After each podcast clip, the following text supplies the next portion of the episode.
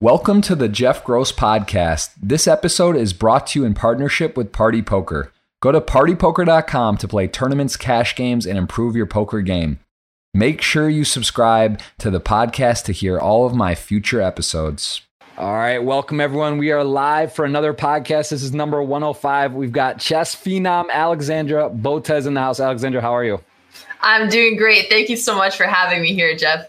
Yeah, well, I appreciate it. I know you're busy. You got a lot going on. I've been I've been following. I've been seeing some of the Twitch streams. You got YouTube content. You've been very very active, very busy. Uh, tell me a little bit about what's been going on during COVID. Has this changed your your uh, overall day to day, or is because you stream and do a lot of do a lot of playing of chess online? Has it been pretty much uh, same old for you in the last six months or so? Well, COVID has actually been really helpful in terms of viewership. So, if you look at the first two months when COVID happened and you look at um, new users on chess.com, they actually doubled. So, COVID ended up helping with a little bit of a boost. And then after that, it had a lot of a domino effect where grandmasters started streaming a lot more on Twitch, events got moved online, and then all of a sudden there was this huge chess boom that was actually like 10x what viewership used to be at its peak. So that was a crazy time. Now things have kind of cooled off. The chess bubble is leveling out to more stable numbers right now, but that was super exciting. Uh, and then on the other end, like everyone, I'm just kind of trying to deal with COVID and being able to do less social interactions than before.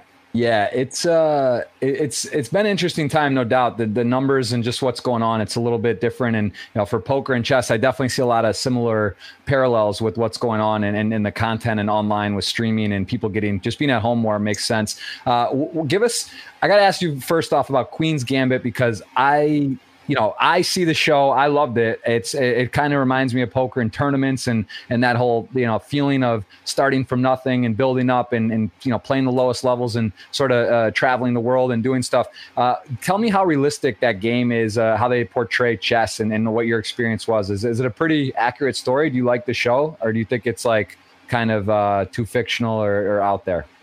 So the general consensus in the chess community has been that this has been the most accurate portrayal of chess in any of TV screen we've seen before. And I mean, I've watched some chess movies in the past and I definitely echo that sentiment.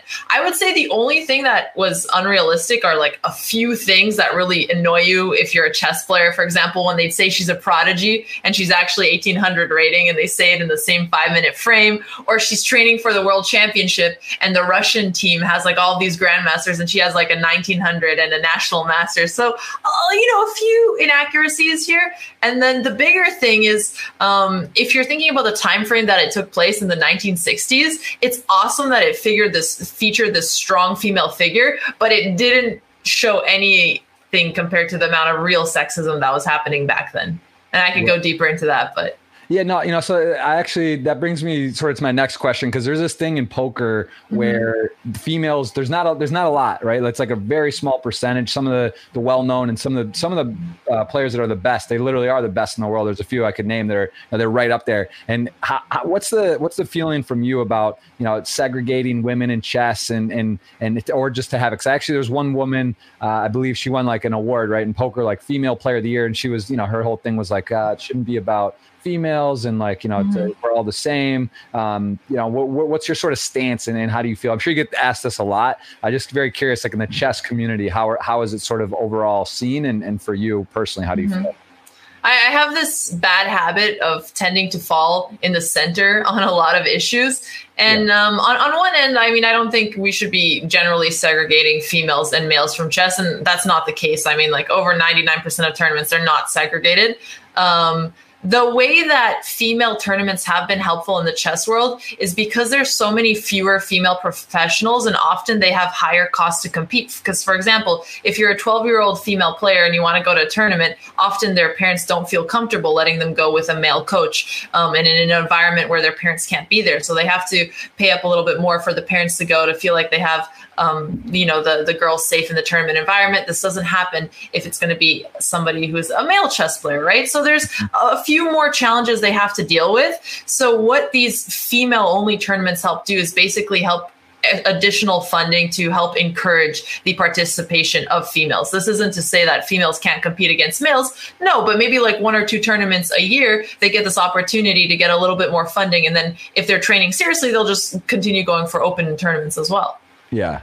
Okay. Yeah. No, it makes sense. I mean, it's sort of like one of those things where I think in just the at a at a fundamental level, there's not a lot of um, you know, the, it's like a game. It's different. It's not really a lot of females making a living playing poker, playing chess, playing backgammon. Mm-hmm. You just don't see it as much. And it's kind of, is it fun in a way that you're such in the minority and that you have so much success? Like, is that to you? Is it kind of cool? Because there's not. I mean, I saw Anna Rudolf, and there's a there's a handful of other very successful, well-known chess player females. Of course, it's just such a small number. Like, is that? Do you think it? You, are you like, man, I wish more women played? Do you care, or do you think it's just what it is? Like, how, how is it, or does it feel good that I, like, I'm Unique. The reason why I care is because chess had such a positive impact on my life growing up.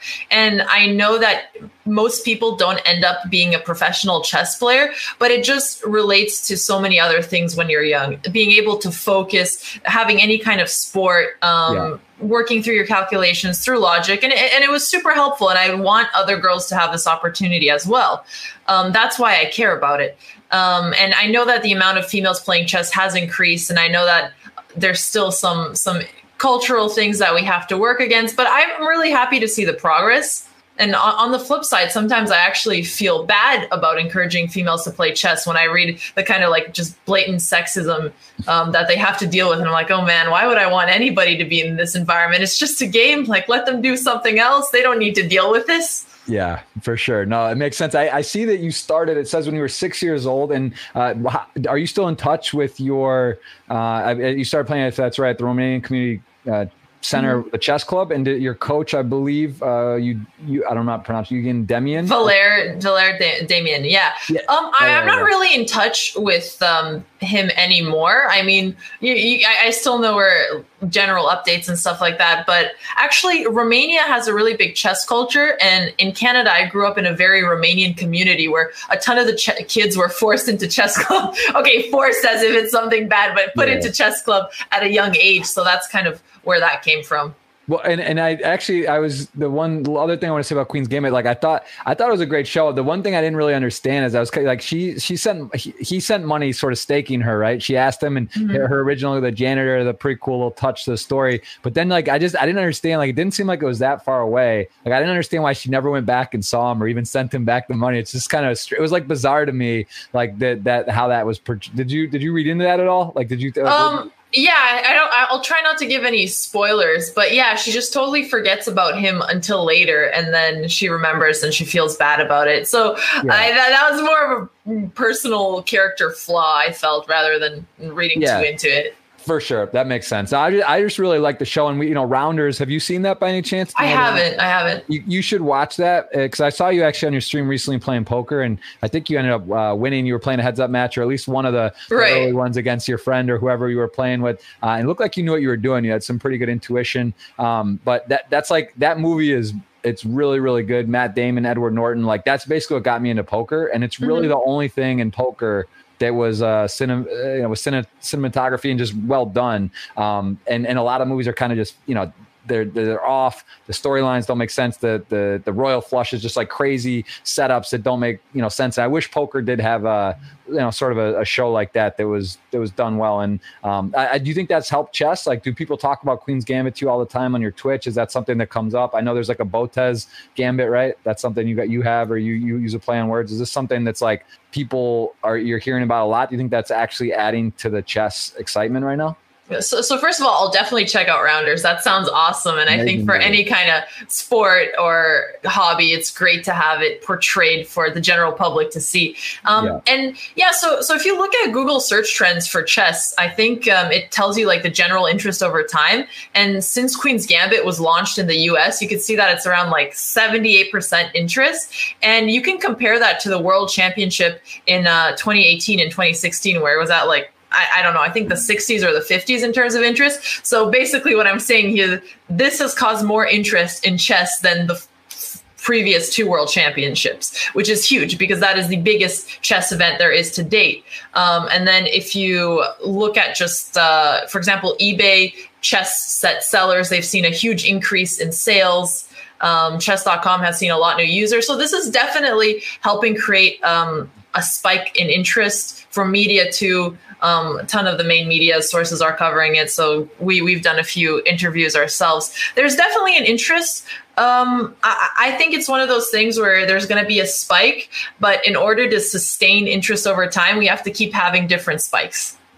Yes, uh, you're right. Absolutely. And and I want to understand your sister, who she, you're 20, 25, is that right? I'm 25, yeah. She's 20, what, three or two? She's or? 18. Oh, wow. Okay. So yeah. tell me about your transition from doing your own stream and, and being, you know, Alexandra Botez on Twitch or you're having your own channel and then now you're Botez live and you guys sort of, um, play on you know together or you do you know mutual stuff on there how was that a big decision was that just sort of a natural transition or, or how does that work that you guys yes so um, as a hobby uh, streaming once a week i probably have been doing this since uh, 2017 2018 so uh, two three years now and um, I, really enjoyed it and I'm very close to my family. So often when I would come home, I would stream with my sister occasionally. And I thought she was very funny and, and talented. And she enjoyed it because it was a bonding activity for us as well. And um, I decided to go full time on streaming in September of 2019.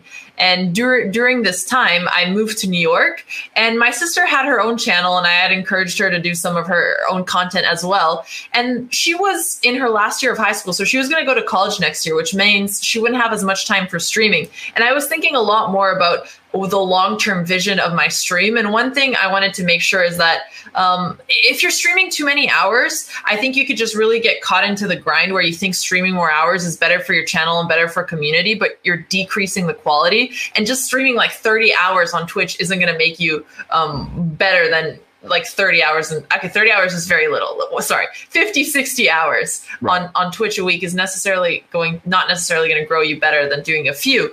Um, so it was one of the things where we felt we were stronger together. So then she decided to come to my channel after talking to her about like the pros and cons and we didn't know if it was going to be a good idea and it ended up being uh, i guess the right thing to do yeah, it's uh, it's exciting. I mean, I, it's actually very similar. Who I know, you know, Matt Staples and probably Jaime Staples. They're brothers mm-hmm. in poker, and I know they had discussed their, you know, debating to do their own or to combine. And I think that's a good point too about the quality. It's also people burn out. Like I know so many poker streamers that just burn out. You're on there 12 hours, you know, the same thing, and you're on there a lot, and you can really get tired. So I think that that's got to take a little bit of uh you guys alternate or sometimes you're together sometimes you have you know one of you guys stream that's really really cool and how long have you had this the youtube channel see it's grown really fast as well is this something that you guys started so I actually started the YouTube channel. You could probably see the first video. I think it was in like 2018 or so.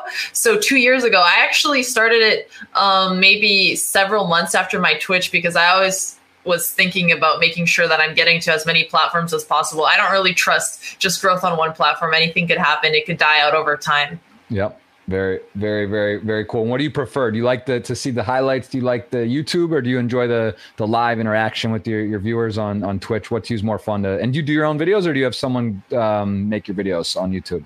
I have a video editor and in terms of which one I prefer, I mean, streaming always came more natural to me. I think when I try to produce content, I really get in my head and I don't have as much experience. Um, that being said, from a, a, a, business point of view, I think I'm going to switch my focus a little bit over these next coming months. So I will continue streaming because I really like interactions with the community, but I want to switch towards um, lower frequency, higher quality content. So, for example, after we do our podcast today, I'm working on a video related to the Queen's Gambit that I'm going to be recording off stream because I really want to make sure I do it properly and and spend time in the preparation versus when all of my YouTube videos are coming from live content, it's sometimes harder to package something nicely together.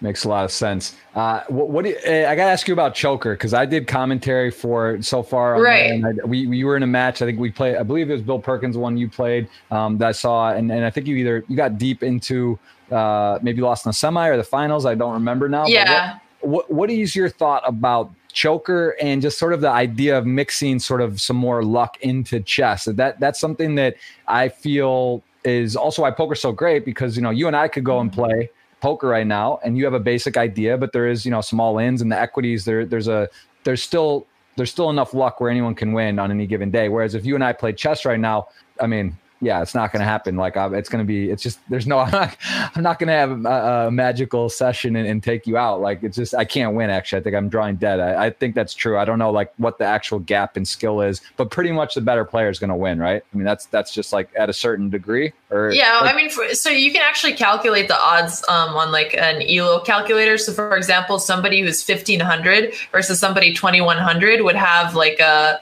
Uh, the 2100 person has a 98% chance of winning. Wow. Yeah. So, yeah. I mean, okay. So that's so that's, you'd win two out of every hundred games if you're down to play that many. yeah, well, I mean, so that's that's very interesting because ninety eight percent that's like the equivalent of a one outer on the river, two percent, two point two percent. So like mm-hmm. that's you know literally hitting one out in the deck with one card to come. It's very rare. Uh, so okay, so yeah, what, what's your thought on that? Let's let's take Choker because we I know you mm-hmm. played it and you know it, or you could take. There's another game called Checksy. I don't know if you heard of that. It's like I haven't heard of that one. So that's like the idea of like rolling dice and what pieces and what you get. And I've played it. It's interesting too. I just think that that it seems to me to make sense. But is that to you like not really sacred? Is that like kind of, or it's just kind of like a different fun thing? Oh, look, I, am not protecting this sacred game and saying don't create any variants. I think variants are fun, and the right. idea of combining chess and poker is awesome. I don't think it has been executed to the point where it's perfect yet, because even in Choker, it's heavily weighted towards chess. Mm. Um, because e- even if you, and you can also see this in the ELO calculator. So, for example, someone between like uh, 1500 to 2100, you need, I don't actually remember what it was exactly, but it was something like three or four pawns worth to e- equalize the game. So you're you're playing choker, um, and you could bet a lot more because even if you have less pieces and somebody's lower rated, you're just going to kill them, right? Yeah. So I, I just don't think it's been weighted fairly yet. If it was somehow where I, I think chess skill would need to be flipped actually. So have right now it's heavily weighted towards chess, maybe something like, I don't know, 65 35 if it was more like 35 chess 65 poker then that seems a little bit more fair just because chess is so skill based you really have to even it out yeah, no, I, I think exactly that makes a lot of sense. What is the sort of gambling appetite in chess? Because you know, poker mm-hmm players in general they want to bet on everything like you know bet if i mean you wouldn't you wouldn't believe it actually some of the things and some of the stories and some of the stuff that happens but in chess is it like that? And and what is give me an idea of like the money in chess like can are, are people betting on chess.com or sites like just playing heads up and friendly like $10 wagers going on? Is there is there actually a site that's real money chess that people play like matches or tournaments or is that not really like a is that like a day-to-day thing or is that not i don't know i don't know any mainstream site where people bet on chess. I know it's done um, unofficially like people will create discord groups and they'll bet on matches and things like that Right. And at least in my friend group, people really like betting and doing stuff yeah. like that. I can't speak for the general um, chess public. I know there have been some websites who have tried to do something like that. Um, but I think it's been kind of like a, a sketchy legal area or something right. like that. So yeah, we haven't right. gone too into it, mm-hmm. um, especially in the US. You know how strict things are. Yeah. Yeah, it's also it's, it's one of those things too where it is a little tricky because like just the better player. I mean, I guess if you match up relatively like golf, you could handicap uh, or you know the, the the what you're betting, but it's just kind of hard when it's like so skill based to bet. Like people just mm-hmm. don't really you know there's not a lot of room. You just know someone's better than you or not. I guess you get a same score and you want to wager, but then even then there's not much uh, much edge. And, and what is like a tournament? What's like a big purse? Because we saw in Queen's Gambit there was this U.S. Poker Open. Give me give me a little bit of an idea on the you know in golf there's the Masters is the is the Holy mm-hmm. Grail. What's like the order of chess tournaments and what can you win in some of these uh, events each year? What's like the grand prize? whenever I talk to chess players who also play poker, they're like, man, I should have played poker way earlier. There's so much more money here. Like, right. even being like 2200 strength um, in poker is going to get you so much more than if you're at that level in chess, because right. then you're better than most people. And if you go sit down at a, a table, you're going to have much better chances. Whereas in chess, you're always just in um, skill based matchmaking. So it's going to be very different. Mm-hmm. Uh, chess, chess is uh, kind of like an art, you know. Uh, if you're in the top ten in the world, you're doing fine. You're not crazy rich unless you're the world champion, and even the world championship prize, I think it's like uh, some several million. Like I don't know exactly how much it is. Maybe I would guess two million for someone like Magnus Carlsen and being the world championship and that being one of the biggest prizes. I'm actually going to Google it. Um, and the, the point is that if you are a grandmaster, you just don't take a lot. You just don't make a lot of money. So you, people don't play chess for money. Okay. So it's not like there's not like a circuit. Whereas I, I, think you played with Dan Smith. He's also been on my podcast. Great poker player. Um, and I don't remember. I th- did you? How was that? How did you guys do? You played like five matches or something? Is that right? Or uh, yeah, he he he was much better than I I expected, and I think I was a little bit um, rusty. So uh, yeah, he did very well. And just to answer your question, yeah. So um, it was like uh, it was in like one million range for the world championship. Okay. So this is what I mean. People don't play chess for, for money. Yeah, but I mean, one point uh, one million euros, one point two five million American for 2014. Okay, interesting. Yeah, so it's but it's not something where people are literally like in the movie and they're flying around to stops. They might have these chess tournaments, but it's not going to keep the you're you're not going to make a living. There's not there's not like a chess circuit where people are traveling tournaments to pay their bills. Like whereas poker, there's like there's the Grand Chess Tour. Right? Sorry, I didn't mean to cut you off. Oh, interesting. Very interesting. Um, there, there's a Grand Chess Tour which has been sponsored by a billionaire in St. Louis, Rex Sinquefield, and that is the closest thing to it. And there's something like ten players who play in it, um, so it's still very elite. But that's kind of the point. If you're not in the top ten, maybe top fifteen in the world, you're just not making a lot of money as a chess player, and you have to supplement it with coaching or doing different things. That's funny you say that because one of my very, very good friends, Bill Perkins, he, I don't know if you've heard of him. He's pretty. Yeah, good. for sure. I played Bill Perkins in Choker. Oh, we just talked about that. Yes, yeah. Yes, you do know Bill. So he had this, and this was set up for 2020, the Skylar uh, right chess fund, and it was in Houston, and then it got it got postponed. But like, yeah, I mean, that, I guess that's just good when when you know like you said guys like that that are putting on and doing some stuff and throw some money into the into the game because they just like it and, and they believe in it and they love it. And um, so yeah he's sort of in that same category doing stuff like that. Um, and and is it is it a uh, is it as fun as it was for you to play chess, like you started at six, you've just loved it. Uh, you at a point now where we see, I think your stream has shifted a bit too, right? It was mm-hmm. purely chess, and now you're doing some variety streaming as well, and and and, and attracting a different audience base. Uh, do you still have the same love for the game as you've had, or is it a little bit like, all right, I've played a lot of chess, and I, you know, I'm I'm sort of at my at a high level. Like, is there aspirations to go higher or you just kind of like all right i love it i have a community i'm teaching people i'm having fun and, and i kind of just got where i am like and i'm good with it I think I've switched from when I used to compete chess and I was studying a lot and training and result oriented to now it's like my favorite game. It's one of my favorite hobbies, regardless if I was streaming or not. I'd still play a lot of chess.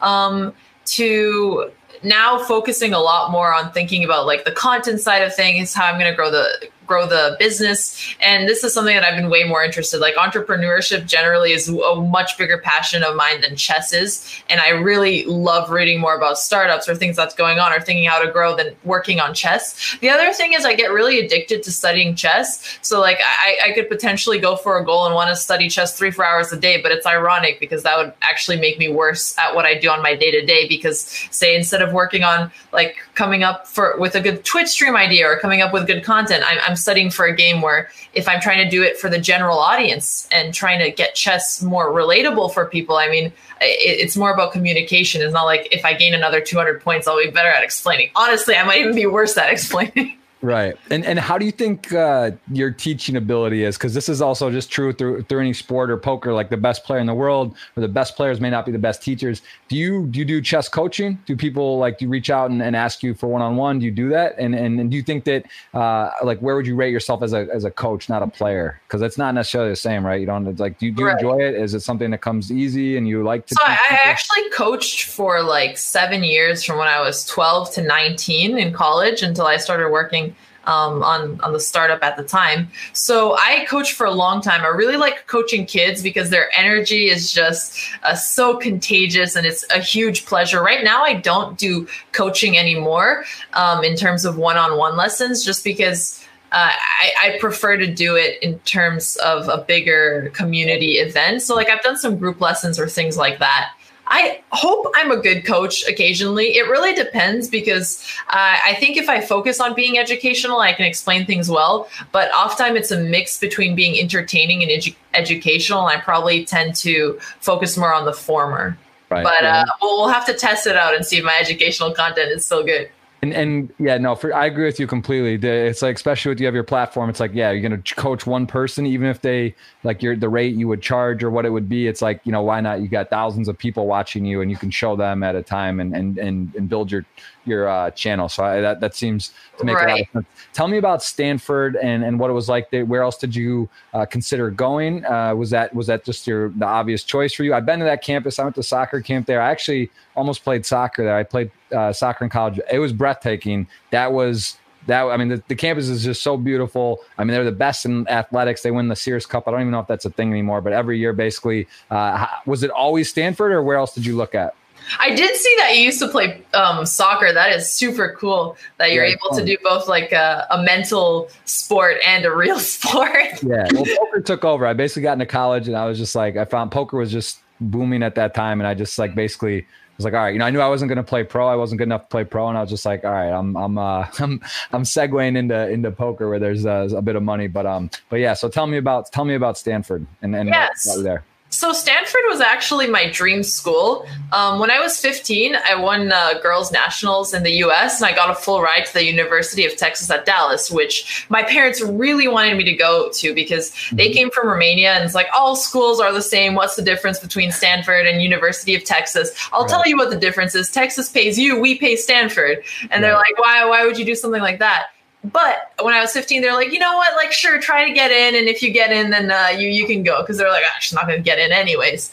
Um, and then I ended up getting really lucky getting into Stanford, and then um, it was actually a lot of discussion with my parents because even though Stanford did give financial aid, it was still expensive compared to just going to a state school, not worrying about student debt. And we really had to consider is it worth it to go? And I'll, obviously, we ended up thinking it was worth it. And I still do to this day. Now my parents are like, oh, we hope your sister gets in too. Right. That's uh that and, and she is she, so she is going is she, you said she was going to college or she's not now or she... Yeah, so she's on a gap year. She was going to go to University of Toronto in Canada and she decided to take a gap year because with COVID it would be a very different experience, but also she's really liked the content creation side and she's been helping and we're working together. So she sees it as a learning opportunity that she might as well take now and then um, she's applying again to a couple schools and we'll see where she ends up going next year.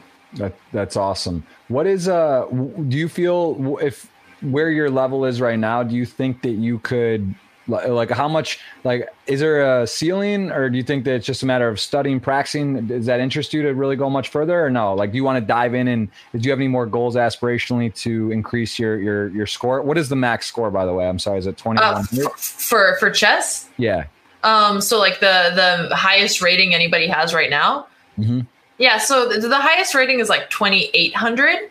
Um, and this is this is FIDE rating. My FIDE is like 2100. Um, I, I play less FIDE tournaments than national rated tournaments, but yeah, I mean, yeah, I would like to get to at least 2300, but I, I'm much more of a, I guess, objective person in, in terms of like what should I prioritize. I really like playing chess, but I care about other things more right now in this point in my life. So I don't know if that if that goal is going to happen. And also, I can't play in over the board events again. What probably if it wasn't COVID, I would schedule a couple tournaments here and there and slowly try to improve my rating. But since I can't do that, and I, there's even no FIDE tournaments for at least another year, it's not even on my horizon right now for sure. And and give me give me a couple attributes as a you know poker. There's there's a lot of different skill sets, but not necessarily the best player um, is going to, or I should say, you know, yeah, the most talented players best, like any athletics. Like in chess, what are some attributes that you just that you need to have that are you know obviously like like memory. You can visualize moves ahead. You have a, a photographic memory. These type of things. Like what is what's sort of like the list when you look at a chess player? You say, okay, here's what they possess. Here's what they're lacking. Uh, what's the most important in your mind? That's a good question. What the different attributes are. I mean, um, when it comes to memory, I know there was, a, I think it was a National Geographic maybe um, documentary, and it was with one of the Polgar sisters, with Susan Polgar or Judith Polgar, and they were basically showing that she has this incredible memory when it comes to the game. But if the pieces were rearranged randomly, then she wouldn't be able to remember them as much. So what I'm saying, it's very specific to the game, and I, and I'm sure chess players like the top chess players like Magnus, the Judith Polgar, they have extremely high IQ.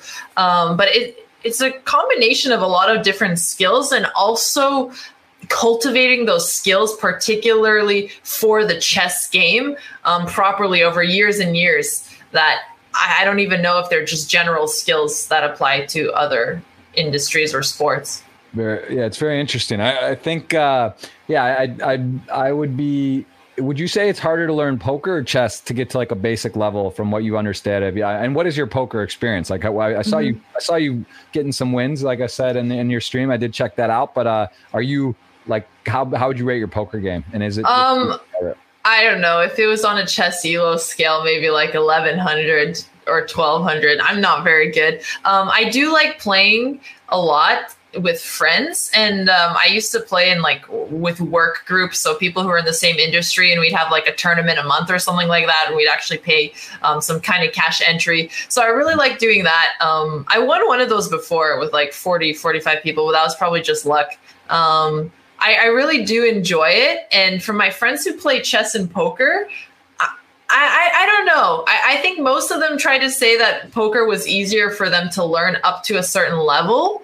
But that being said, uh, from what I've seen, poker is way more complicated and it takes a different kind of skill set and, and nerves and psychology that chess players don't necessarily have.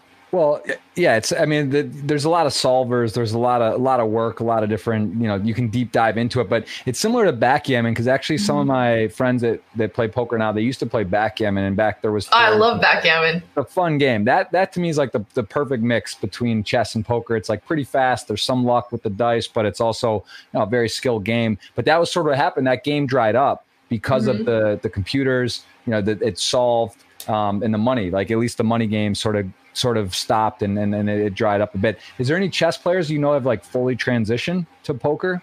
Mm, fully transitioned. Um, most of my friends who play poker still do both. Um, and there may be like master level in in uh, chess and also playing poker. Um, uh, Richard is like a 2200 player. I don't know if you've heard of him let me I, I, don't remember what his, his last name is. He's uh, the boyfriend of one of my close friends and he is like a very good poker player. He's a professional. He's also like 22 2300 in chess. But i don't know any like top players grandmasters who have fully transitioned. Okay. Yeah it's yeah no it's uh i, I could see how if they got the you know you get the play a little bit of poker and you realize how much there is the prize monies and stuff, it could be something that people would want to, you know, mm-hmm. shift a bit into. Um, and and I definitely think chess is a great great game to as a poker player, sort of mental just exercise, learning and and, mm-hmm. and to play. So it definitely has a good crossover. What is the actual Queen's Gambit move? I, I looked it up, but can you explain it? Is that something? Can you only do it if a certain if your opponent plays certain things, or can you automatically like do a Queen's Gambit? Move. What does that mean? And and explain what that. Yeah, so so Queen's Gambit is a very common opening move. So you know that most people play e4, so moving the king pawn two squares forward. You can also decide to open it with a queen's pawn, so moving that pawn two steps forward. Mm. Usually, a gambit implies that you're giving up a pawn and you're usually giving up a pawn for some kind of compensation, like getting more piece activity in the opening. So then, say that your opponent responds with moving their queen pawn twice, so of symmetrical position, and then you move your c pawn, which is to the left of the queen pawn, two squares forward. You're offering it up for a trade where if the person takes, you usually win the pawn back, and um, it, it opens up the position a little bit, and it can be played from either side.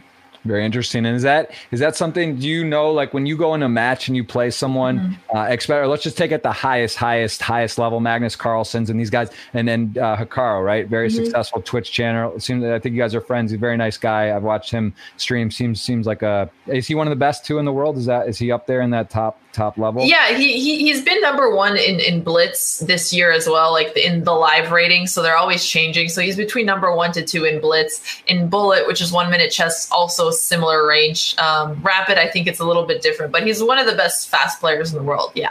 Um, I forget what my my question, what I was saying on that. So he, so uh, that does. I did want to understand about Blitz though. How much different is that? Like a different tour and prize money in Blitz, and like that is that like a whole nother thing? Like is Blitz regarded? Uh, how how are those uh, viewed amongst the community? Is like Blitz just like a, a, fun version, or is it like almost the same weight as, as someone who just is like the best chess player, pure chess player in the world? Like where would you say the uh, uh, the amount of weight given to each is? So the best chess player in the world is always going to be whoever the classical time control champion is. So Magnus Carlsen is going to be known as everybody and generally respected the most in classical chess. Um, that being said, there's still a World Blitz and World Rapid Championship, and in the Grand Chess Tour by Rex, the, the billionaire who's supporting chess that we mentioned earlier, um, he also includes it in some of his larger events. I think a lot of people in the chess community are starting to see a rapid and blitz chess maybe as a next evolution of chess, especially with things online where they move at a much faster pace, and also to just keep up with um, just how precise chess has become. Because when you play a classical game there's so much with theory computer um, preparation and, and people just making no mistakes. And then when they get to shorter time controls that's when it becomes a little bit more human again. There's not you know a draw every single game or something like that yeah, and and uh, how common are, are, draws? You know, this is something that I we saw in the movie. I know, like you can tie.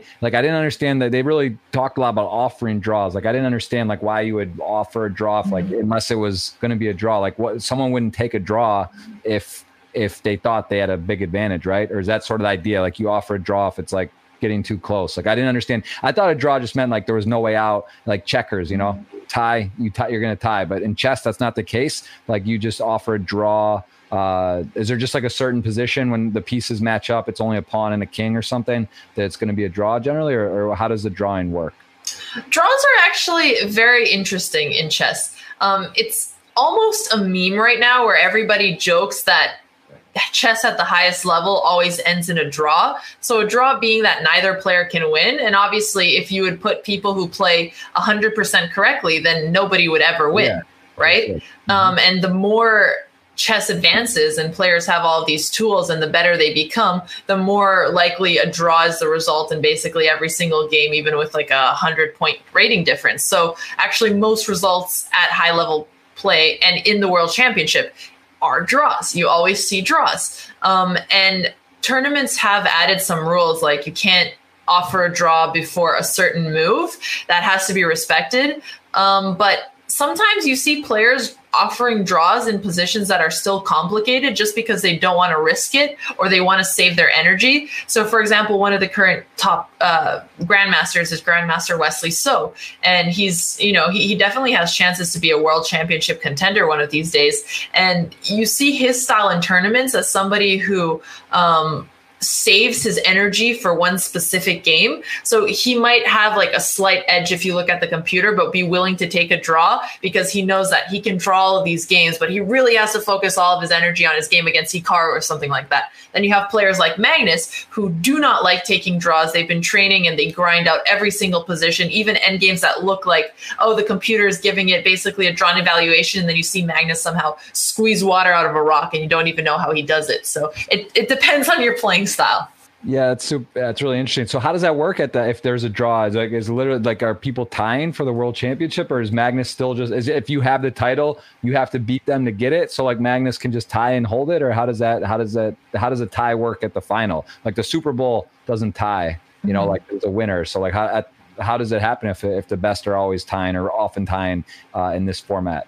Right. So, um, I mean, and, and this has happened in, in the last World Championship where in the classical chess they were tying. And what happens is if you tie the scores in all of the, the games that you're playing, then you have to go to a shorter time control, like a rapid or a blitz. And then in that in that second time control, they just have less draws because their game basically gets less accurate. So you're forcing players to become less accurate by having less time, um, and then you're able to actually have a decisive result. And what players will sometimes do is if they know that they're much closer in strength in classical chess. But if they draw, they go to a ra- to a shorter time format where they have an edge over their um, competitor. Then they'll sometimes just go for that and take draws and be like, "I'll just beat them in the shorter time format because I'm better right. there." Okay, that's uh, that's really interesting. It's very similar again to poker with the timing and the blinds. You know, they force mm-hmm. the clock goes up, the chips get less, and then there's just you you sort of force confrontation, right? Mm-hmm. There's you got to make a move or else you, uh, you yeah. So that's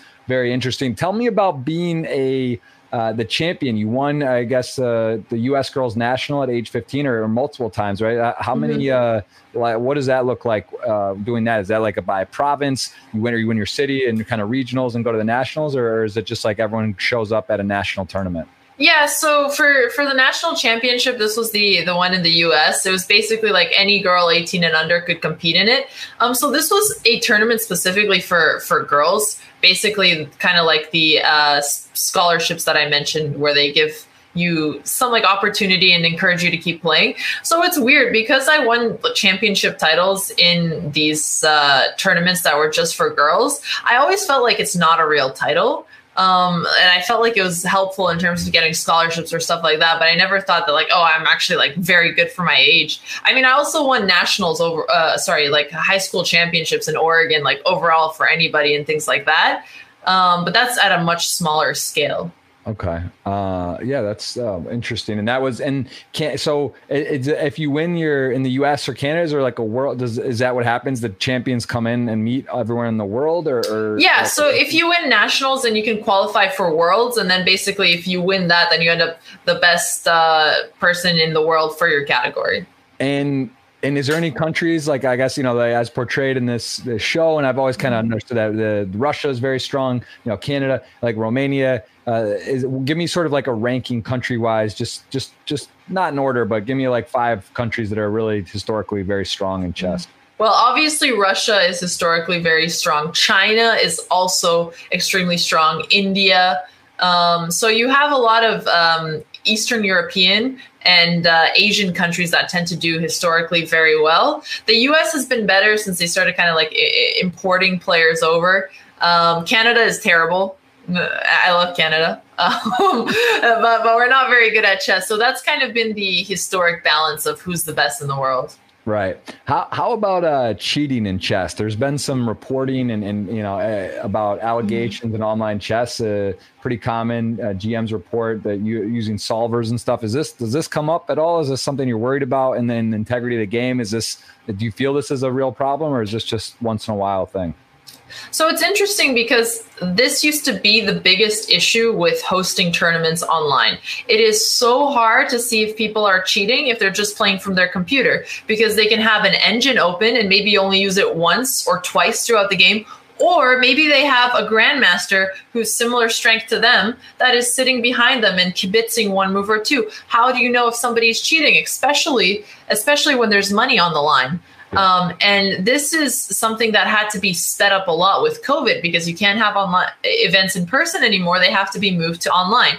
And chess.com has definitely been leading um, the change here because they put a ton of research into anti cheating and they have a really good algorithm for it. And they have grandmasters on the committee and they've been able to get it with extremely high accuracy to figure out if people are cheating. And obviously, um, not going to share any details about how they do that because we don't want to help right. people get um, you know over it or something like that. But on top of that they also have people having to have a camera or something like that being able to monitor them while they're playing. So that has helped a lot.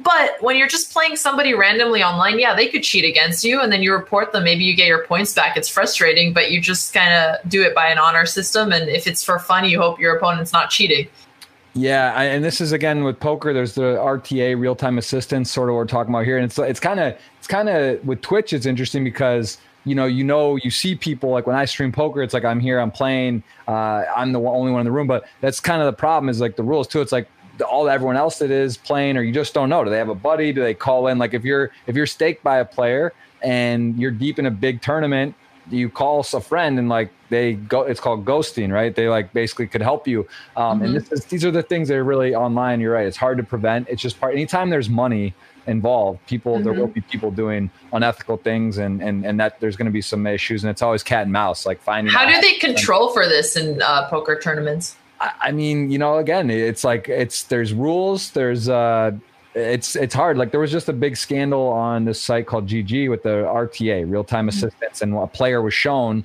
like his roommates found or whatever. You know, there were some pictures taken, and he was using like a supercomputer where he was playing, and then he would be plugging in into another computer. Um, the, the, what the computer would say is the best move in that spot. And like you know, obviously this is becoming more common. It's more uh, there's faster computers. There's there's things that can happen, and that's sort of like at at a whole, it's what is uh, and jeopardizing the the industry. And and right. yeah, if a couple people do it, um, you know, it's so like listen, it's not good, but that's like one thing. But if now it becomes like standard, you know, similar to your point, if everyone was just using a supercomputer to make every move, there's no game. Like right. there's no money that the sites take the rake, and uh, you know good game poker. But uh, right. there's always there is ways to detect it. Um, there's there's actually some pretty advanced, sophisticated stuff similar to you. Like I, I work with Party Poker directly, and I have a, a, good idea of what's happening, how they're controlling it. There is bots and stuff they they detect, they kick out, uh, they confiscate. There's there is some some uh, protocols in place, but it's uh, it's mm-hmm. scary because it's uh, it, it is a risk to, uh, to to these type of games. Um, right, and I was just gonna say that's one of the big differences between cheating in poker and chess, right? Because in poker there's always money on the line, versus in chess it's usually just like internet chess points, which don't really count. So I think it's it's much harder to deal with in poker for sure. No, it is, and and also yeah, there's a lot of lot of big big prizes and, and tournaments and, and cash games, and it's uh you know listen again, anytime there's money, anything, whatever it is, there will yeah. be some some type of uh, people finding angles and and and, and ways. Uh, we have a ton of questions on Twitter. I definitely want to get to some of those. Who was I had to ask you that, that poker match the other night? Who are you playing? Is that a friend? Was that is is it a who was that that you were battling? Yeah, it's one of my good friends, and he's also a chess master. And we were just uh, playing some friendly poker for some bets for some that's okay. I, and I gotta I gotta ask it. Um, I, a lot of questions too. I saw some Twitter questions and also uh, people in chat. People are asking about um, availability. Are you your sister? Are you guys on the market? Are you taken? Is it private? Can you t- talk about any uh, your personal stuff? Are you do you, uh, do people have a chance out there? That's what they want to know. That's that's pretty funny. I mean, uh, no, I'm I'm not seeing anybody right now. I did a Tinder sponsorship like a few weeks ago, so I already talked about that, and I think people know. Uh, that that being said, I am I'm not like particularly looking right now. I'm much more focused on just uh, how things are going. A Tinder sponsorship, really? I've never, yeah, I've never seen that. That's pretty. That was awesome. You know, that's really that's something. I I will say. So I'm I'm married and I have a 18 month old son. Tinder, I caught like a tiny bit when it was first starting out. I so I'm familiar with it. I've heard crazy things now. Like I honestly haven't seen what it looks like in three or three, four years. Like I remember seeing some friends do it, but there's like stuff where you could pre like go. So you're saying like, oh, I'm going to uh, Vegas next week, but I live in California, and it's oh, like yeah. you say you're going there, and then like you already like start doing that, and there's other like a service you pay per month, and all this crazy stuff. So I can't even imagine what's going on right now with the dating apps and like what kind of uh, what kind of stuff they got going on. But um, Tinder, I know I, it's common now. I mean, I meet people mm-hmm. all the time who are like, oh, you know, yeah, we, we met on Tinder, we met on this. It's like almost, I'd say it's over fifty percent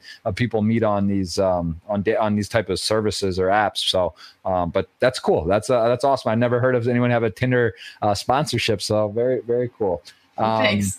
Yeah, and uh, okay, so let's definitely let's hit some let's hit some questions on Twitter. I know you have a, a jammed packed day. When what's your streaming schedule right now on Twitch? Do you do you do weekly schedules, or do you just kind of try to go live as much as possible, or how do you uh, let people know when you're going live? I, I, try to announce a couple of the streams we have. Like for example, on Sunday, I'm playing against Vitalik Buterin, the uh, one of the founders of Ethereum, and that's super hype. So I announce that. But then other times it's a little bit random.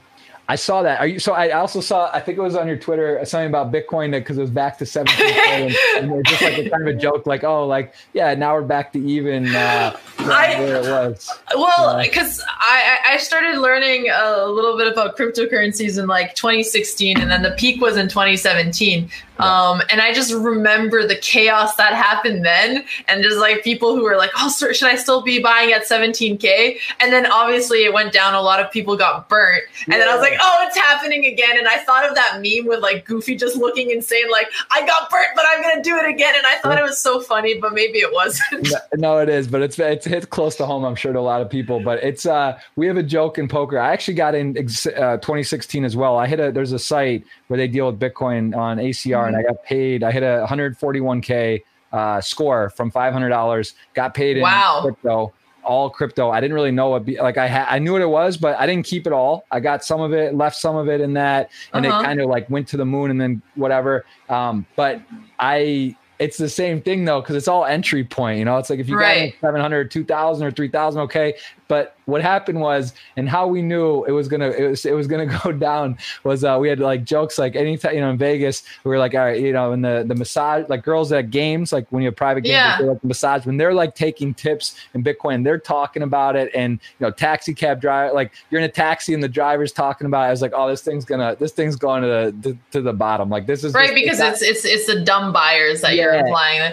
Yeah. But that's actually interesting I don't mean to because stereotype, but you know, like it just felt like I could just tell that it was uh it was it was something not good coming, and and it does feel different this time. Like it feels like it's got backing, the banks, the people, like people, and it just feels like it's really got some stability now. But I mean, it's it's it's like it's not really appetizing to come in right now. Because you know it gets dropped eighty percent like seven times, so it's kind of like hard to come in at this price point for a significant amount because you just know you're you're you're you're a bit exposed. But like seeing it at 100k a coin in two years doesn't seem crazy at this point. But I don't know. You know anything? It's no guarantees out there. Um, but that's really cool about Ethereum. I mean, that's obviously Ethereum's doing very well. There's a lot of other coins doing well, and and that guy. Yeah, I'm, I'm familiar with him as well, so that's pretty cool. Is he is he known to be a good chess player, or what's the connection? um he, he he really likes chess and I heard it from from some of my friends in the crypto space and I I was obviously a big fan. I was like, oh, it'd be really cool if he'd be down to play a game. So then I ended up tweeting, and one of my friends who knew him saw and ended up like helping making it ha- make it happen. So it, it'll be fun. I think he's like fifteen hundred or so. Oh, wow, okay, yeah, that's that's cool. Ethereum, no, Ethereum definitely. Uh, yeah, that those are like obviously the two two leaders, Bitcoin, Ethereum, and, and some Right. others. It'll be interesting to see how it emerges, uh, what what works, and you know, in, in a few years, if that's what we're all using is is cryptocurrency. It makes sense though. You know, like uh, the example of if you take your net worth or you're in a country, you got to flee, you got to go. Like you can't, you know, diamonds or you can't really take your you know you got your you can just take it on a little drive or on your thing and, and move around I, I mean i i believe in it i think it's great but um we'll see if it's gonna if it's gonna stick what uh oh the blindfold match I, before we take the questions on twitter what was this i Mhm. saw you played i watched a bit of it and at the end it was it was exciting you were playing blindfolded with your sister here it is on uh, YouTube. What he, you played? How is he playing blindfolded? What actually? So Hikaru is so good at blindfold chess. He's like definitely he, he plays at least like 2500. I know it says 2400 here rating. Um, but he's super good at visualizing things in his head. So we played a match where he couldn't see the board. And of course he still wins because he's still at grandmaster level even like that. But it was a lot of fun and my little sister actually got very close in this game. It's our most viewed game. It's our first one that got over a million views, so that was super exciting. Yeah, that's that's pretty crazy. I just I don't understand like how so what he hears what you do and then he moves. Yeah, so somebody was helping him to tell him the moves, and honestly, he actually cheated a little bit against Andrea. Not cheated; it's a friendly game. I don't want to have any bad implications, but basically, the person who was telling him the moves just started moving for him at the end because otherwise he would have lost on time. So Right. Yeah. So I guess Yeah. that's a bit of a caveat. Uh, it, it's a little bit. It's like he didn't end up finishing the game, but usually when you do blindfold, you let the person in the last five seconds uh, have somebody take over because it's just impossible otherwise. So I don't want to. I'm not trying to like rub anything in. yeah. Yeah. Okay. Fair enough. But no, it's uh, it, it, I, I can't believe it came down. It goes that it comes down that close. But I guess that's uh, it's Yeah. Just, yeah very very. Andrea was so close, and then she flagged. I'm so it's sad. It's sad to see. Yeah, that's uh, that's pretty cool. I've never heard anyone playing blindfolded blindfolded chess, so that's uh, that's that's very very cool. Well, again, people can follow you on uh, Instagram. Which one do you prefer? You like Twitter, Instagram? Is, is is Twitter where you let people know you're going live? Like what's yeah, on Twitter, I let them know, and I sometimes post on Instagram stories also. I, I don't really like taking photos of myself too often, but I do like using stories because it feels like you could just do it quickly. You don't have to overthink it. Well, I mean, all social media is merging, right? Twitter now has stories, so uh, yeah, I- why are they doing this? We don't need this everywhere. We're addicted enough. Like, oh, come on, man. Did you see the social dilemma? Yeah, I did. I Yeah. think I, I think the social dilemma was way too eerie, though. I, I thought it overplayed too it many did a little much. things. Like the, the people controlling the notifications, like in in your Yeah. in your head, that was, it was a bit creepy. But I mean, the point definitely is there that uh, I mean, if you look at like screen time on your phone and what you're Mm-hmm. in, just in general, like uh, the overall person, it's just it's kind of crazy. Like it, it is, uh, it is. I mean, we're close to cyborgs where it's just built into our into our you know arm. Like Yeah, I'm just waiting for Neuralink, you know, and then uh, that's that's what I'm here for in my lifetime. Yes, exactly. And and uh, what about kids? Do you is that do you uh, obviously you're very young. You uh, have plenty of time. You're busy. You got a full schedule. What about uh the the prospect of having a family and children? Is that something you would like, or have you even just not even thinking about it yet? So I'm a little bit nervous because I haven't really had the desire for a family or kids pop up just yet. I've talked to some of my older um, girlfriends, and they say like at some point, like you really want to have kids or something like that. I'm like, okay, well, well, hopefully that's going to happen eventually. Um, but right now, that's not really something I'm thinking of for sure. No, yeah, I would. I, it, it, you're, you've. Uh, I would imagine that's not, especially when you're doing a lot. When you got your sort of in your, you, you got a lot of content. You got you're busy. It's not. Yeah, I already have. I already have many children who watch my stream. You know, we take care of all of them. We make sure they're they're behaving. I'm just kidding. All right, there you go. So it's yeah, you know, you're good. You you might. yeah. Um, and the last thing before, so I keep thinking of exciting thing. I, I'm so no, go for it, go for it. I really am. Uh, you, are doing a great job with the podcast. You're very good at like uh, transitioning things and not uh, skipping a beat. I'm I, well. The problem is that no, my problem with podcasting is it's like Twitch because when I'm on, you know, on Twitch, you're basically mm-hmm. talking to a camera for ten hours or whatever at a time with no one really talking back to you. So I, I try to yeah, cut me off. I I talk a lot, so you know that's my that's the one thing I'm trying to work on a lot with the uh, podcast is let the guest actually talk. Um, what about business? I saw you did you you ventured. Looks like you raised uh, over a million in a venture capital funding. I it was more like 825k, but I, I, I, round up to a million. A million sounds clean. Sounds good for um, people who don't know. So there's just some reference. And what, what is that? What exactly was that capital finance? I saw you were co-founded in a CrowdAmp, which was a social media company, machine learning to, to reach multiple followers. I think that is no longer. Yeah. So so basically, what we were doing is, you know how a lot of celebrities are sharing a phone number now. Oh yeah, I've seen like Gary Vee do that and some yeah. stuff. Yeah. yeah, yeah, Gary Vee was actually one of our um, advisors. Um, so so basically, people give out a phone number because they want to have a direct line to their fans. So we started working on that, and we had a level, layer of AI on top of it that would help the um, or be able to reply more efficiently. So, for example, we would group together all of the texts that had a similar meaning. So, if a lot of people ask something like, When are you going live? What time's your next stream at? When is the next stream? So, different ways of asking it. We'd say, like, you got a thousand messages asking, When are you going live? And then they could write one message and we would send it out individually to all of them. So, basically, we were just trying to make communication more efficient. And right. we were using text message because um, it, it, was one of the platforms we could control. So, for example, we could do it with Instagram DMs as well to help people reply automatically, but that was against terms of service. And if we ended up growing, we'd eventually get shut down. Mm. Um, and and we actually were working with a lot of TikTok influencers. TikTok was Musical.ly at the time. So we had like all the biggest TikTok people using it, but their audience was so young. It was like 12 and 13 at the time that we couldn't really monetize them. And I think we started working on this a little bit too early where people actually didn't really care as much about the AI part. And uh, then we tried selling it to businesses, but our accuracy wasn't high enough for businesses. They didn't want to trust it with their customers who are paying, and it's very expensive if they lose it. So then we, we ended up kind of in an awkward place. Interesting. And is that is that something though that uh, doing this type of stuff, business wise, entrepreneurship, is that very interesting to you? Like, is that something you want to pursue? And and are you taking doing investments? Are you actively looking at stuff like that? Or are you more just focused on on Twitch content, building your brand at the moment? Um, well, I'm not doing any angel investing. I think to be an angel investor, like the rule of thumb is you only invest the amount of money you would spend traveling to a vacation. I'm just not rich enough to be an angel investor, nowhere close. Um, but I, am always thinking in terms of like a business um, mind frame. I think, I mean, we did we did a lot of. Uh, accelerators as well. So we did Y Combinator before we did one at Stanford called StartX. We did a show Planet of the App. So we did a ton of these, and then we worked with a lot of really good investors.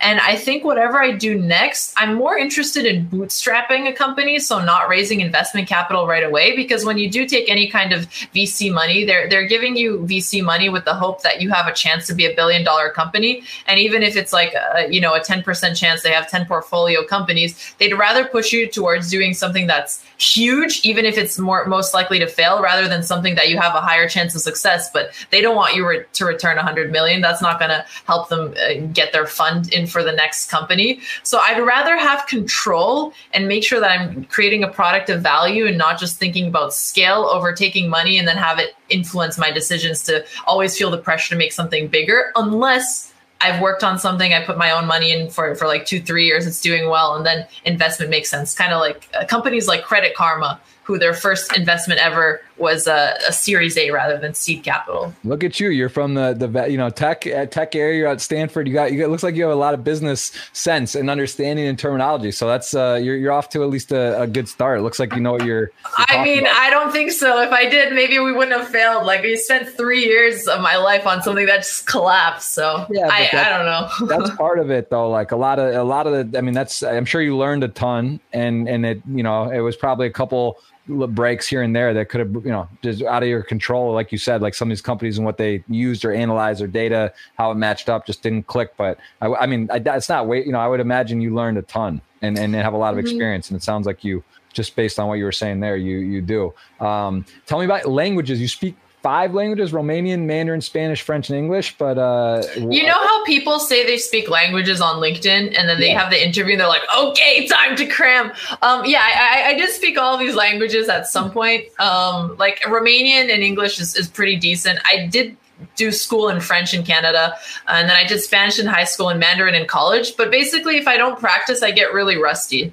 Yeah. So it, it's hard to keep up, but there I was pretty pretty good at them in the past. Nice. That's a that's a lot. That's a lot of language. That's uh that's those are some good ones. That Mandarin, that's impressive. I mean, to even learn, be able to take some of that. That's a it's a whole nother beast of a language. There's no. Yeah, I, I, should have learned the only language that matters, programming. You know, over Mandarin. yeah, that's a that's a good one for sure. All right, let's uh let's hit some of these questions because I know you are you got things to do. We got to get it. We got to get you. We got to get some of the questions for today, though. Look, a lot of lot of engagement. Let's go through and uh, some mm-hmm. of these I actually looked at and I wanted to ask myself. So, best chess memory. I like that. What's what's something that stands out? Was it winning the national? Something? Was it just your first time? What was what was it for you? Best memory.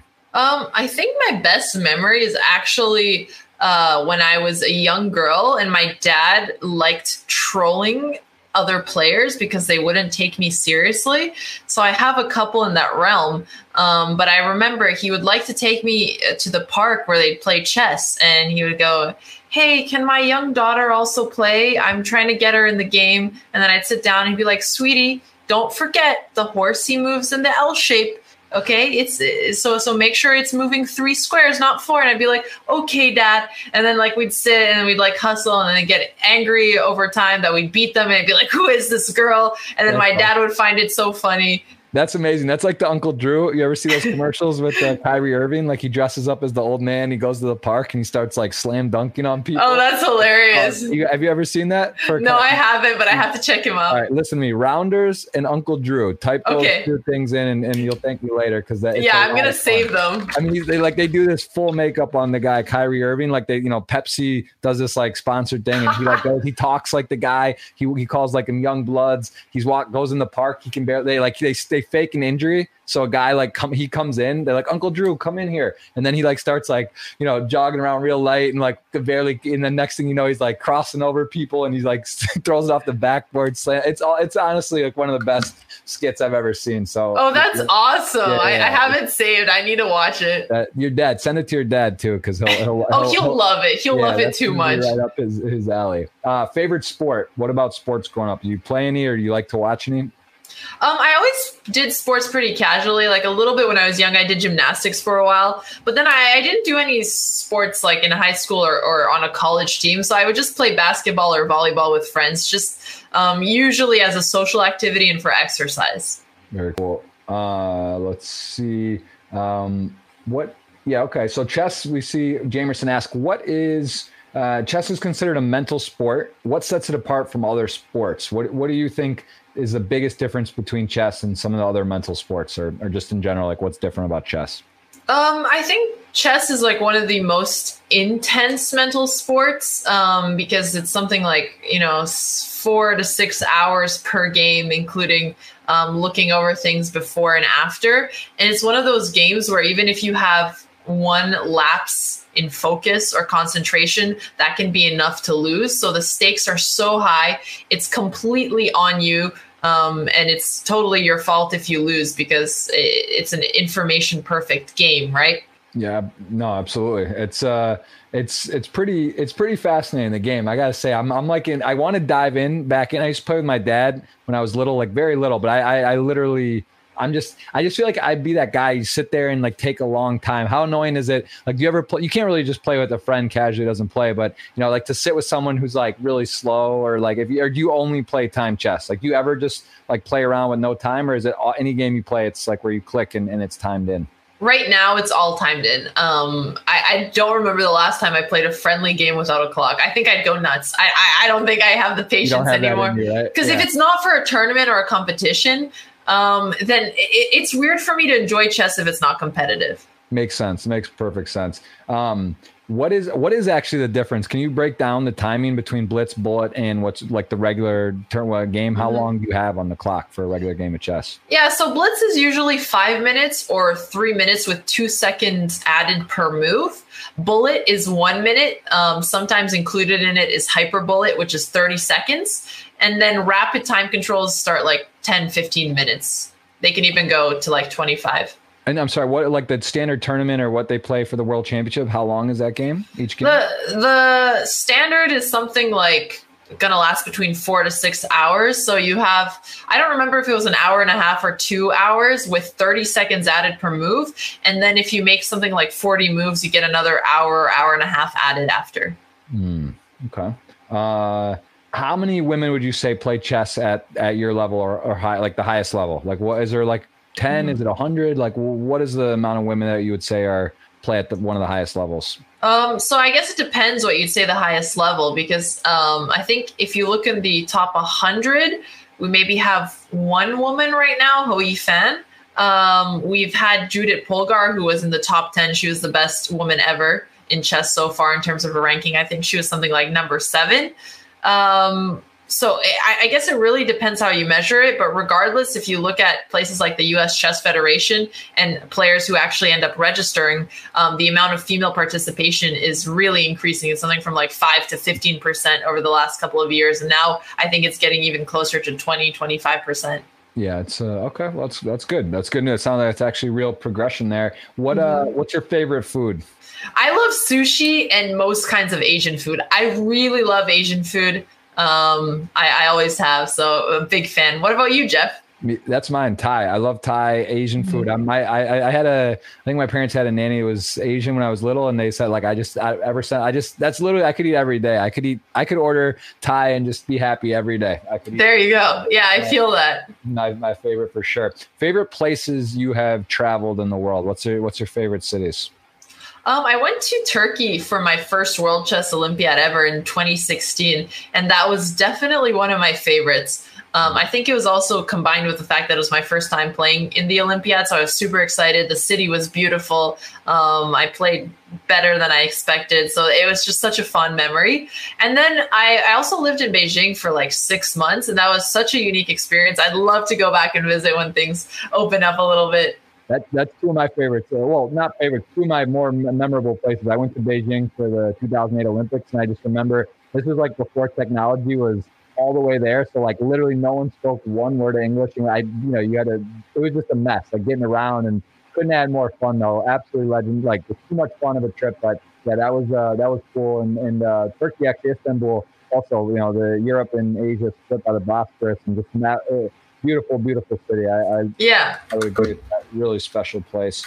Um, what uh, would you suggest to do to popularize chess to the level of top sports? Do you think there's you know we see the show Queen's Gambit obviously we see yourself your sister other other you know Maya Rudolph and these other players that are streaming doing content but what do you think else could be done to sort of elevate chess to another level do you have any ideas there well I think the answer is popular culture um, obviously, as we mentioned today during the podcast, Queen's Gambit has had more of an impact on the popularity of chess than the former World Championships did, at least in terms of like Google Trends. So, who basically drives popular culture? Celebrities influencers. So you need these big personalities who actually get into it and have an audience that is more casual and relatable. So making it entertaining for for the average person and not just the niche chess user how can somebody on an individual level do it i don't know that's a lot more difficult um, mostly the people who have the the potential to change the culture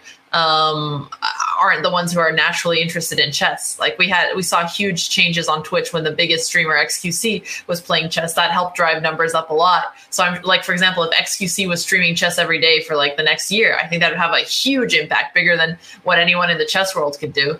Yeah, it's it's it's funny too because that's the same thing where, where poker shifted a ton in the last decade. You know, a lot of the major sites would sponsor the top one, two, three guys in the world. They were just winning the highest tournaments or whatever.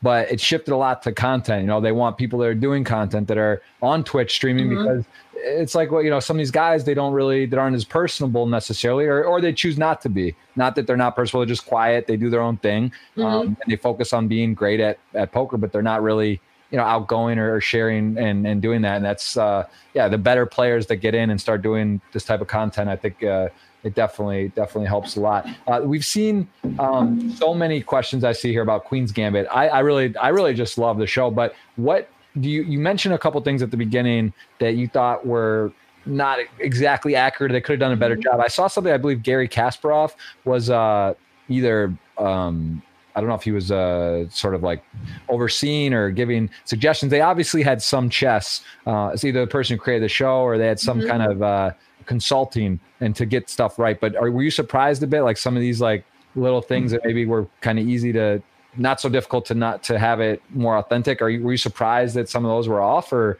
was it just not that big a deal anyway, or they did it for a reason? Do you think? I, I guess I was surprised because I feel like it'd be really easy to check what rating is considered prodigy. You don't even need a consultant for that. It takes right. like a five minute Google search to realize, even yeah. with the inflation of ratings, like 1800 is nowhere near a prodigy. Um, that being said, 1800 is mumbo jumbo to most people. So, like for 99.98% of their audience or whatever, it doesn't really matter. So, in the grand scheme of things, I actually don't think that made a difference. So, right. Yeah, it's the same thing though. It's like kind of like one of those things. It just seems like low hanging fruit if it's like that, those type of things for the chess die mm-hmm. car. You know, really people that are so into it and know about it, like to just match that stuff up. Um, what about? Would you say you prefer playing chess online or live? Um, I think if I could only pick one, I'd probably do online chess because it's much more convenient. But I have a, an itching for classical chess. It's one of my favorite things to do, like a chesscation, or you take like a week off if you do get any vacation and you go to a new country and you have one chess game a day. You're focusing, you're preparing, and then you also do a little bit of tourism. So it, that is something that I really enjoy doing just for fun. Yeah, that's yeah. I think yeah, live. It's always I, I it's hard to you know when you can just do something online though with with uh, streaming. You can play so many games. You know, you're right there. You hop in another thing. You stream a game. Whereas like it's the same with poker live. You go. I could play 20 games on a Sunday. Uh, tournaments, different things, or if I get knocked out, I'm in another. But it, live, you travel all this way, you do all this stuff, which fun. It's good to mix in a bit of everything, but it's just a lot of work for like one thing. You get knocked out, and it's uh, just a completely completely different experience. Right. If, if you have bad games, then it's like you're just in a bad mood the entire time. So it's a little bit of a risk. Yes. Yeah. It's uh, it's it's it's for sure that it's a lot of it's a difference there. Um, who you have a favorite couple streamers? Uh, we have a question here from Norberto asking, "Who's your favorite poker streamer?" I, I doubt you're watching in your spare time. EasyWithAces. Uh, he's an Irish streamer. I think he's hilarious. He also played a little bit of chess and competed in PogChamps too. But I think he's super entertaining, and yeah. it's really fun watching his games. Yeah, Fintan. No, he's he's great. Yeah, there's a there's a lot of those guys that I know are really into chess. Matt Staples also pretty into it, um, and I think you know Matt. But they're like, it, it really is a similar. There's a similar. Uh, it's just it's fun to me. I love like I think it's just when you don't really know the game and you get to tune in and watch another game, it's very it's fun. You know, like to get that that feeling back, like trying to learn something new. It, it just is fun to watch. Like chess, I, I really do enjoy yours, Hikaru's, and I try to come in. But I think uh, do you feel the same thing? You're not really watching so much because you're so busy with your own content, your own streaming. Like when you're off streaming, you're not just like, oh, I'm gonna go like I want to go watch another poker or I mean another you know chess stream. Uh, do you do some of that just even to like see other styles and to learn a bit on how they do their shows, or do you just not have time on doing that? Like, do you find yourself watching other streams? So I, I, don't spend that much time watching other streams, but when I do, um, it's usually streams that I want to learn from, and they're actually usually not chess streamers. Like for example, somebody who I, I watch more often is Ludwig. He is a variety streamer, and he is just so good at what he does and at creating content. And he does it with so many different games. Like he even did it with chess. Um, now he's playing among us. Um, he's able to just create videos that are like pre-recordings for a viral youtube video. Yeah. um, and i try to learn from that I I recently came across him as well, and he's gonna I think he's gonna be on the podcast here. I just talked to him coming up, but I had not heard of him. And then I, I same thing I saw. I was like, wow, it's really interesting. He was like doing election coverage, and I was like, Mhm. is this guy like a political guy? But like I think he was just does a lot of everything. That's uh, I agree with you on that. It is it is nice to sort of see like I pick up little scenes or how people are doing. And I think that's the big thing on Twitch is if you can find higher production value, things that are kind of fun or make it more Mhm. engaging, like a real show. Uh, it- it does it does help a lot. Uh, I got there's literally you set a record here, so I got I, I know I, you tell me I'm gonna t- you tell me a couple more and we'll we'll do it. You just I, I, you got to cut me off. I'm not gonna. no worries so so let's do like two more questions and then you can pick them and we'll go from there Perfect, perfect. I like this one right here. What about what attracted you to streaming? What was your first engagement with Twitch? Like when when you were at Stanford or in college, and did someone tell you, "Hey, you got to stream," or did you see a streamer and you're like, "I could do this"? How did that start for you? Yeah, so I actually um, dated a streamer when I was as my first boyfriend, like one of the chessbrahs, and he was really Eric was really into streaming. Um, so then I would like be on the stream occasionally, and that's how I got my first glimpse of it. And then even after that in college, I remembered it. I thought it was pretty fun. Um, I talked a little bit with chess.com about doing some content, and then it just started being a hobby. How, how is uh, chess.com? How supportive and active are they with uh, with streamers? Like, do they um, do they do stuff? Are they, are they sponsoring streams? Do they give? Mhm. Are they putting money to to Twitch? Like, what what is chess's chess.com's actual sort of overall? Like, is it a, is it a privately owned or is it a is it a uh, um, is it one person or is it sort of a organization? Yeah, chess.com is a privately owned uh, company and they have a chess streamer program. So they do work with a ton of chess streamers and they were basically the first ones to be on Twitch and have a partnership with Twitch and start having any benefits and encouraging people to uh, stream online. And they still do that now. So um, I think chess.com has been really encouraging towards streamers. I think at some point maybe they did a lot and people had super high expectations of them and then they'd be like upset that why they weren't getting more like a small amount of people. But I think in the grand scheme of things, chess.com has done more for streamers than any other platform. And uh, they really were the ones who just started it and the other com- companies followed. Very very interesting. And let's do the last one. Who is your who is your rival in chess? I know you're good friends with. Is it, I'm sorry, I said Maya Rudolph. I believe is Anna Rudolf. I said the guy said Maya Rudolph earlier. I'm sorry about that. I know she's uh, she also played in the choker, and and she's uh, seems like a very very talented uh, player, and she I think is a streaming good friend of yours. Who's your sort of like rival? Who's tough? Who do you just like battle with that you go head and head? Well, right now it's much more on people who I battle with on streams. So, uh, for example, my friend who I played poker with, he's a national master, John. Um, we have a ton of matches. I think we play like a couple of a week just for fun. So right now it's more people who I'm close to who are also a similar chess rating who I just like to play a lot. Okay, well that's uh, that is that makes that makes a ton of sense. So we are going to do a giveaway. We got a hundred eleven dollar ticket courtesy of Party Poker. I'm going to let you Wow. for us. So going to let you click the button on that. And, Oh, that's uh, exciting! I can yeah. click the button here. Yeah, well, well, uh, uh, what's the word? Uh, verbally, you can tell me. I'm gonna. I'll do it, you tell me when. Okay. We'll, we'll do it. Give me one sec here. Let's load this up. I'm telling you, stream. I'm teaching you things. I taught. We got Rounders, Uncle Drew, Streamyard, and then this uh, this competition agency. I don't know if you do some of these draws, but it's kind of fun because it's. I'm uh, I'm excited. I'm learning a lot. Streamyard seems so cool. The uh, program that you're using for this for people watching who don't know. yeah, it is. Uh, it's definitely a nice nice tool. All right, let's go to here. So you tell me. You tell me when, and I will. Someone who engaged by retweeting and asking a question is going to get a shot here at the hundred eleven dollar ticket. So you just tell me when I'm gonna I'm gonna roll it. All right, do it. We're going. There it is. There was a lot. I think you set the record. You were you were right up there, maybe tied with uh in the same ballpark amount of engagement and questions. So very cool. A lot of interest in chess. A lot of Aw, I appreciate that. yeah it was uh i'm, I'm very happy that you came on i know you were kind of traveling or moving or doing stuff and it's not easy it's uh, you know if people think like streaming or uh you know look at this still loading a lot of people a lot of people involved here uh it is uh it's a lot of work and we got the winner right here h e i sends oh Heisenberg. I was saying H E I Heisenberg. Like the name, good show as well. Breaking Bad. We're gonna send him a ticket. He's gonna win 111 dollars. Oh, looks like he won another ticket. Some guys just have all the luck. This guy. Wow, he, he's getting really lucky. That's he, that's he didn't even respond last time. Maybe, he just doesn't need it. You know, he won 55 ticket. he didn't didn't uh, he won something in July and didn't respond. So I don't know. Well, if uh, if he doesn't get back, we'll have to re-roll the uh, the 111. But any any closing points you want to make here on uh, chess, your vision, your, the future, uh, what you got coming up next? Give us a give us something to to go out and ride off in the sunset today with. Any any message? Anything about sexism, uh, chess? I don't know. No, no. I'm going to keep it positive. I, I think a huge misconception about chess for people who are adults is that it's not worth getting into because you can never be a grandmaster or anything like that. And I just want to encourage anyone, even if you haven't played chess until now, it's one of those games that you can start enjoying at any level, especially because you're playing people who have a similar rating to you online. And learning and improving is super rewarding. It's a very fun hobby. I mean, you know, watch uh, Queen's Gambit, but then instead of wasting your time on Netflix, try to do something that engages your brain and makes you feel happier, like you're actually being able to accomplish something. So I, I would recommend that chess is something that anybody can play and enjoy.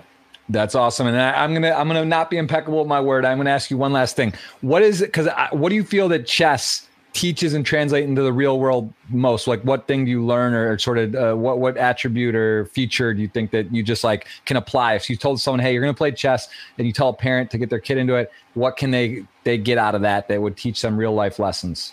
Right now, I think one of the most important things chess can do is provide you with a uh, meditative like experience, something that really helps your focus because we have so many distractions now, especially with our phone, with social media. You're never really focused on one thing.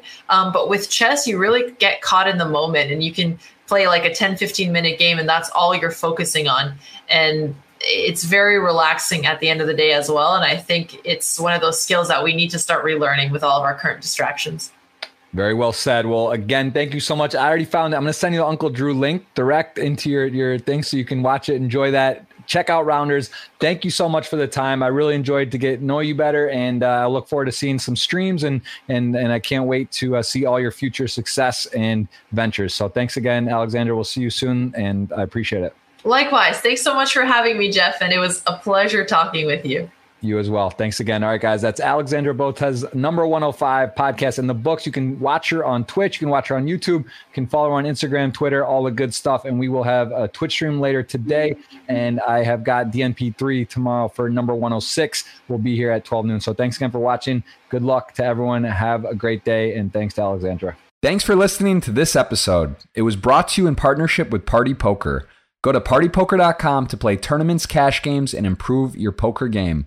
Make sure you subscribe to the podcast to hear all of my future episodes.